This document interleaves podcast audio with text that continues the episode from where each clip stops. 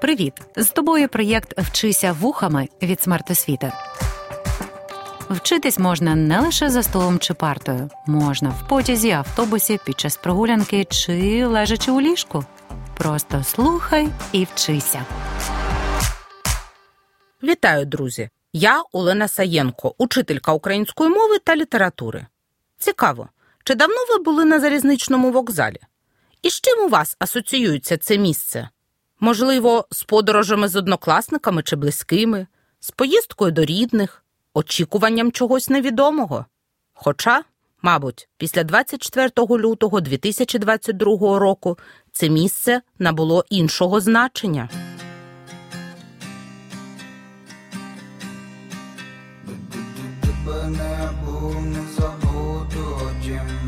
Хочеш закрути мене, як бігуді Я закритими очима знаю, тут мій двір Бо тебе не був, не забуду Вокзал став місцем болючих спогадів, адже багато українців, рятуючись від війни, яку розв'язала Росія, залишили свої оселі.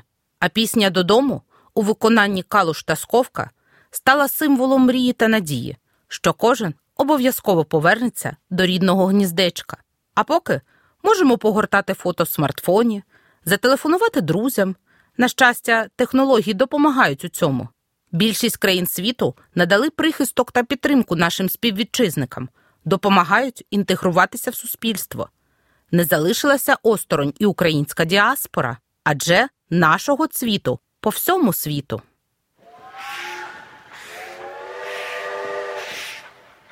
Цей звук паровоза чули українці на вокзалі Кракова наприкінці 19-го, початку 20-го століття. Сиділи з жінками і дітьми, з клунками і клуночками на кам'яних плитах, як ластівки перед відлетом, на телеграфічних дротах.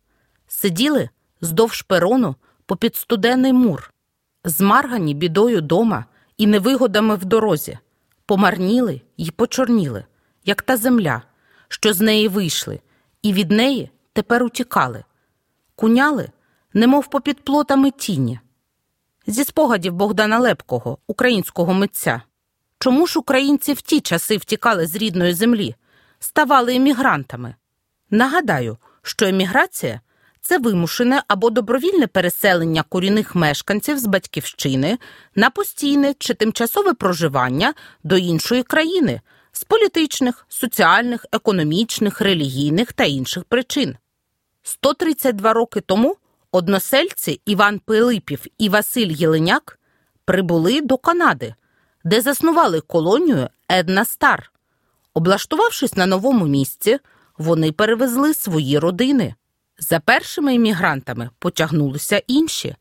Ця подія вважається початком української діаспори в цій країні.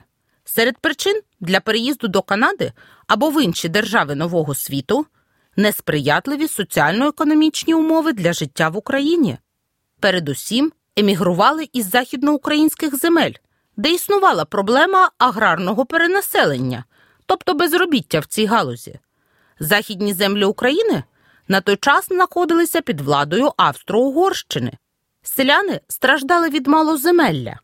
Половина з них мала наділ ділянку землі в один морг. Це трохи більше гектара.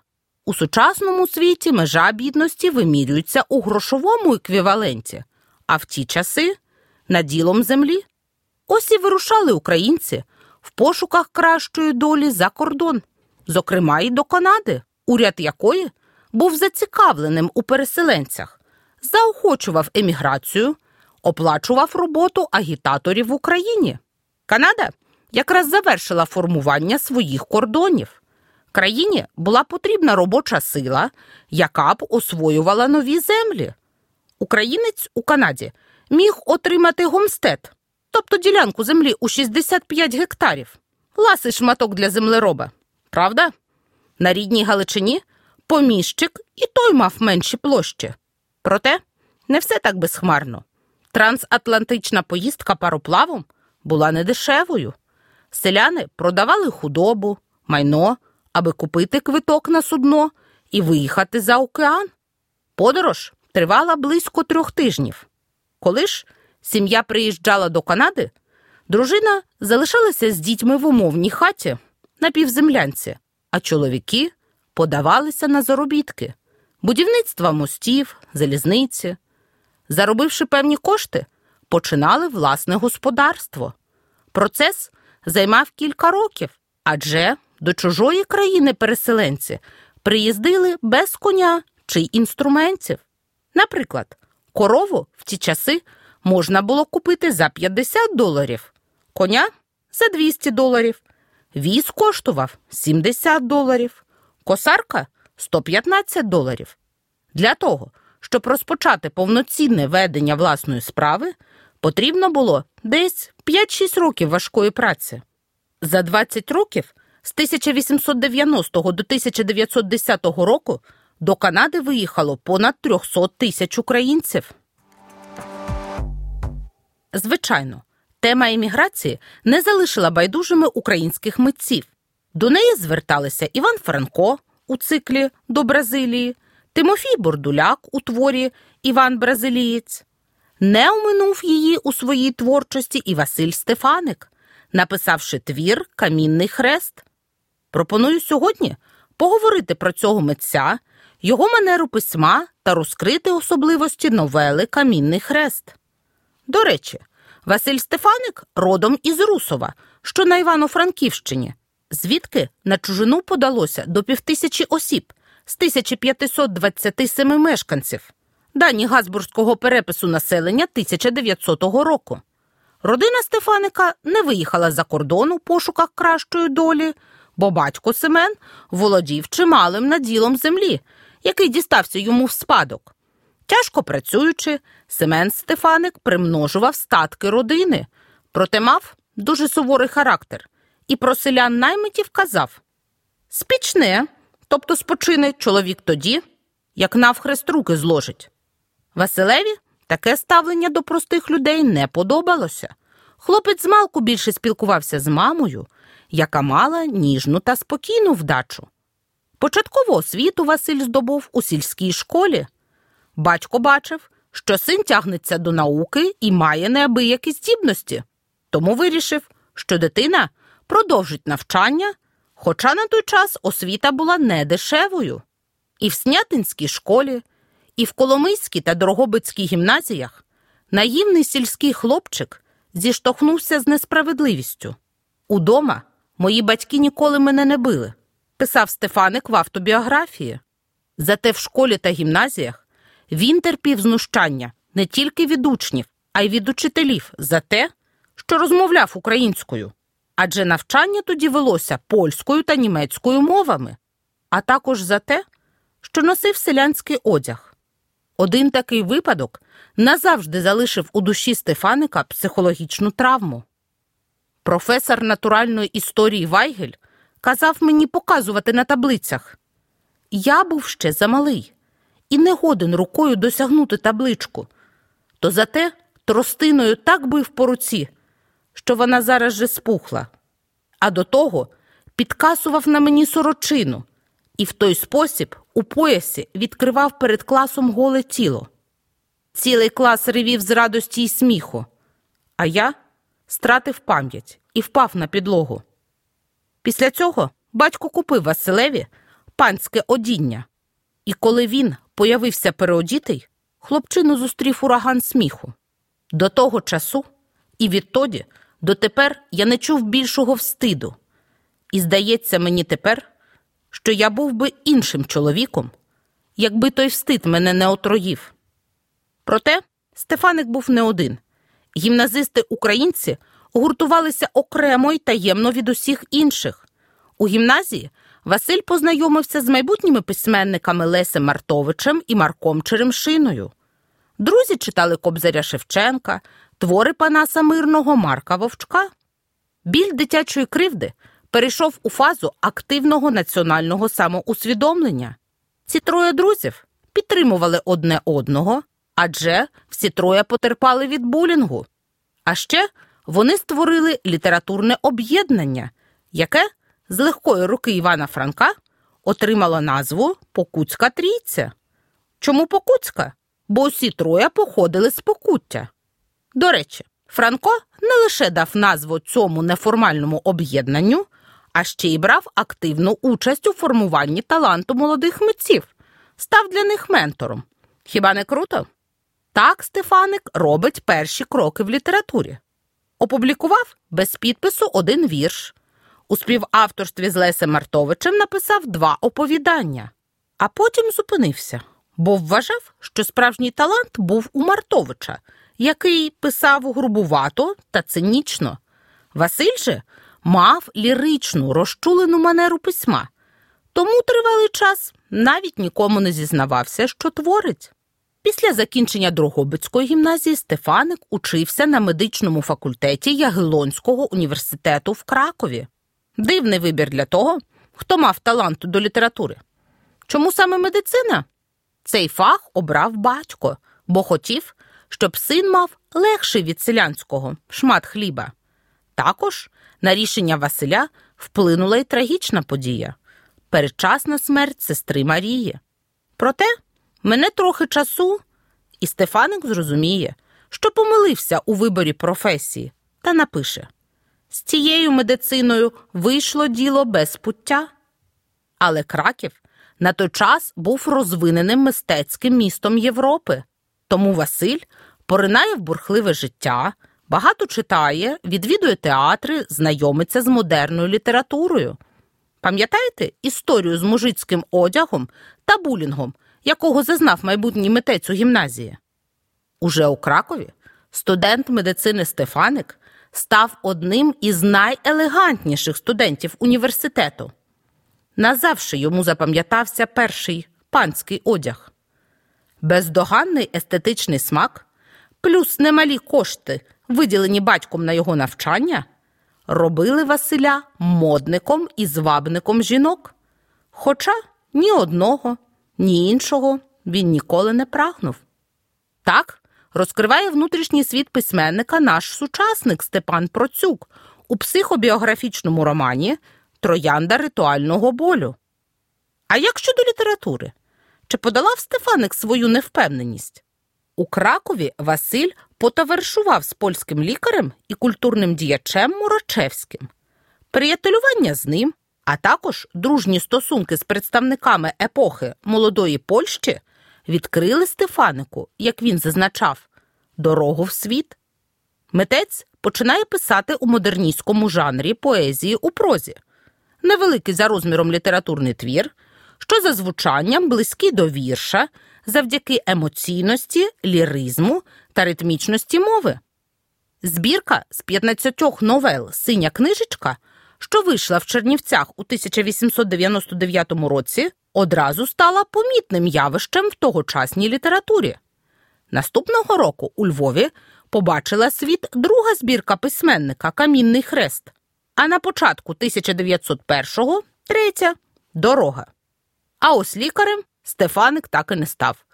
У 1901 році через матеріальну скруту Василь залишив університет та виїхав з Кракова, повернувся до Русова, зазнав величезної втрати смерті матері. У цей же час митець перестав писати та пішов у політику. Він був депутатом австрійського парламенту, спрямував свою діяльність на захист прав селян, організовував читальні просвіти, підтримував творчі зв'язки з багатьма українськими діячами. До літератури повернувся лише коли розпочалася Перша світова війна. І знову обрав жанр новели малої прози, писав про абсурдність братовбивчої війни, катування народу, роздертого між двома ворожими імперіями, жертовність січового стрілецтва. Твори Стефаника про трагічне і сумне. Чому? З одного боку, він вів богемний спосіб життя у Кракові, мав харизму. У нього закохувалися жінки, а він у них.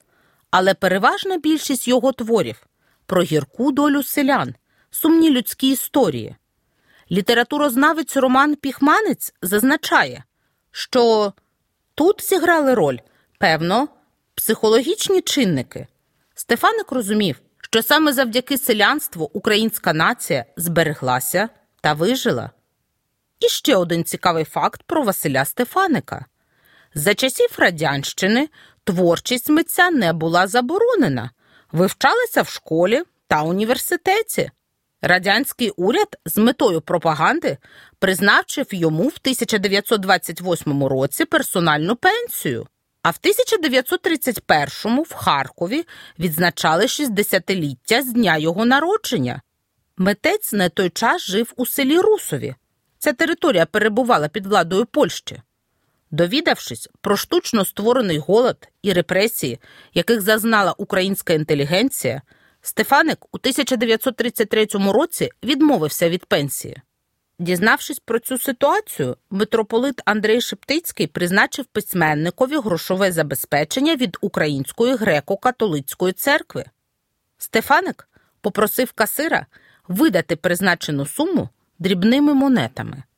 З великою торбою мідяків письменник вийшов на майдан і роздав милостиню жебракам з проханням помолитися за обієнних голодом українців. Останні роки життя він тяжко хворів, помер і похований у рідному селі Русові. Він жив де хотів то у віддаленому покутському селі, то в європейських культурних чи географічних столицях. Місце перебування не впливало на стан його душі, розтерзуваної болісними пристрастями. Так описує внутрішній світ письменника Степан Процюк. І болісна душа Стефаника не залишилася байдужою до долі селян, що вимушені були покинути рідну домівку, щоб знайти кращої долі де-інде та забезпечити гідне майбутнє дітям. Митець, навчаючись у Кракові, був свідком поневірянь земляків емігрантів, які дорогою пересідали з одного потяга на інший. Так Василь Стефаник пише твір Камінний хрест. Прототипом головного героя стає односелець письменника Штефан Дідух у творі Іван, який іммігрував з родиною до Канади. У листі до онука Штефана від 11 лютого 1935 року митець так згадує самого Штефана, що був близьким товаришем Семена Стефаника, батька письменника. Він був дуже розумний і спокійний та інтересувався громадськими справами. Та перший заклав читальню в Русові. Зі своїми дітьми і внуками він і багато інших покинули рідну землю. Зараз, по їх від'їзді, я написав оповідання Камінний хрест, де є дослівні думки вашого небіжчика діда майже дослівнім наведенню. Це, так сказати, мій довг, сплачений вашому дідові в українській літературі. Він же, ваш дідусь, мав в моїй молодості великий вплив. В основу новели покладено реальний факт. Перед тим, як покинути рідний край, Штефан Дідух ставить на своїй ниві кам'яний хрест, який і донині стоїть у Русові.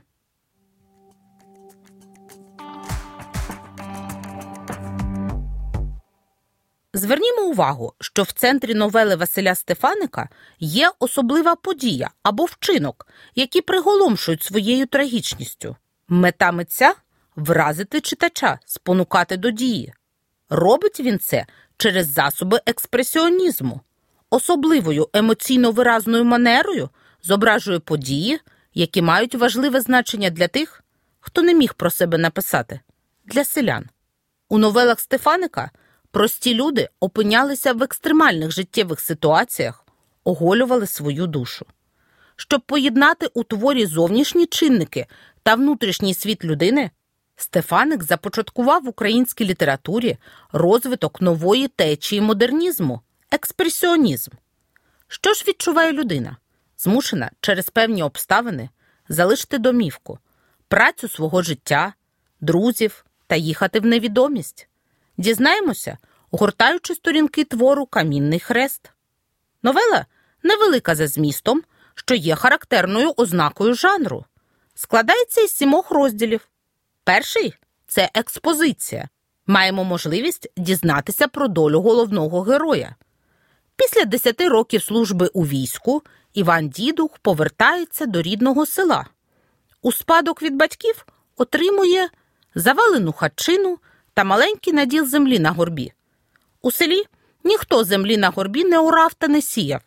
Проте Іван, доклавши титанічних зусиль та фізичної сили, зумів отримати гарний урожай.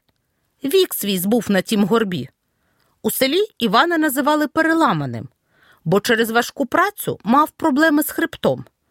І хоч Іван за гроші, зароблені у війську, купив інші ниви, на яких працювали дружина та сини, горба не кидав. Образ горба в новелі символізує важку працю, марність намагань, безвихідь та зв'язок із рідною землею. У другому розділі опиняємося в дідуховій хаті, яка повна гостей. Родина прощається з односельцями та, спродавши все майно, виїжджає до Канади. Це не Іванове рішення. Він піддався на умовляння синів. У третьому розділі головний герой розповідає односельцям, чому наважився на переїзд. Два роки до того сини отримали якогось листа, і відтоді у хаті говорили лише про одне про Канаду. Не хотіли Іванові нащадки жити в нестатках, прагнули кращої долі та змін. А дідух, як голова родини, повинен був бути поруч. Хоча психологічно та морально він до цього не готовий. Підемо світами і розвіємося світами, як лист по полі. У четвертому розділі Іван звернувся до односельців із двома проханнями. По-перше, коли люди отримають звістку з Канади, що дідух та його дружина Катерина померли, щоб найняли службу в церкві. По-друге, Іван самотужки встановив на горбі камінний хрест. Тож він просить людей, щоб ті на Великдень не минали Христа та окроплювали його святою водою. У п'ятому розділі гості частуються, ведуть розмови, Іван з кумом Михайлом співають, як у молоді літа. Шостий розділ містить кульмінацію новели, найбільш напружений момент. Син нагадує батькові, що вже час вирушати в дорогу. Люди плачуть, а Іван із дружиною пускається в танок. Люди задеревіли, а Іван термосив жінкою, якби не мав уже гадки пустити її живу з рук. Цей танець став символом розпачу, прощання з рідною землею, криком душі головного героя в передчутті розлуки. Сини силоміць винесли обох із хати. Сьомий розділ містить розв'язку твору. Односельці проводжають родину дідухів. Іван йде танцюючи. Усі зупиняються перед Христом, який дідух установив на горбі. Чоловік каже жінці, щоб знала, що там викарбовано їхні імена. Камінний хрест у творі символізує важке, нужденне життя селян. Водночас це пам'ять про Івана та його дружину, частинка їхньої душі. Це своєрідний пам'ятник не тільки родині дідухів, а всім емігрантам, які виїхали в чужі краї шукати кращої долі. До речі, звернімо увагу на прізвище головного героя. Дідух це обрядовий сніп, символ добробуту, це зв'язок із нашими предками. У тексті символізує останній сніп із роду Івана, що не дочекався Різдва, опинився поза традиціями, розірвавши зв'язок селянина з рідною землею. Поговоримо про жанр твору. За аналогією до багатьох інших творів Стефаника, Камінний хрест теж називають новелою, хоча за ознаками це оповідання. Адже в основі сюжету класичної новели має бути якась несподіванка, новина. Також новела завжди має раптову розв'язку. У камінному хресті цієї ознаки немає, однак присутня напруга викладу, інша властива жанру ознака. Письменник назвав твір студією, тобто художнім дослідженням внутрішнього світу героя. Стефаник не розглядає економічних відносин у селі, не розповідає про долю емігрантів. Він акцентує увагу на душі героя, почуттях, душевних муках дідуха, які викликані розлукою з селом. Важко дається Іванові переїзд до Канади. Його, ніби старе дерево, виривають з корінням з рідної землі. І той горб, на якому вік свій збув, для дідуха не просто шматок кам'янистої землі. З гірок тримав Івана на світі, надавав сенс життю. І навіть в останні хвилини перед від'їздом думка про горб не покидала головного героя. Аді, стою перед вами і говорю з вами, звертається Іван до гостей. А тот горб не виходить ми з голови. Таки го виджу, та й виджу, та й умирати буду, та й буду го видіти. Можливо, не варто так було вбиватися за працею. Чому б не обрати інший шлях заради майбутнього дітей? Іван Дідух погоджується на важкий для нього переїзд. Але яка доля чекає на нього в іншій країні? Чи знайде він там той свій горб, сен життя? Хто зна? Повернімося на залізничний вокзал, тільки тепер у Києві. Спостерігаючи за відправленням потягів, можемо почути пісню Колі Сергій додому. Але все одно надія жива. Я знаю, що ми всі повернемось додому. Вірмо в ЗСУ, залишаємося з Україною серцем та вчинками, розповідаємо про наш незламний народ усьому світові. Адже обов'язково настане час, коли ми всі повернемося додому. З вами була Олена Саєнко. Почуємося на наступних уроках. Проєкт Вчися вухами творить громадська організація Смарт Освіта за підтримки Educo Foundation.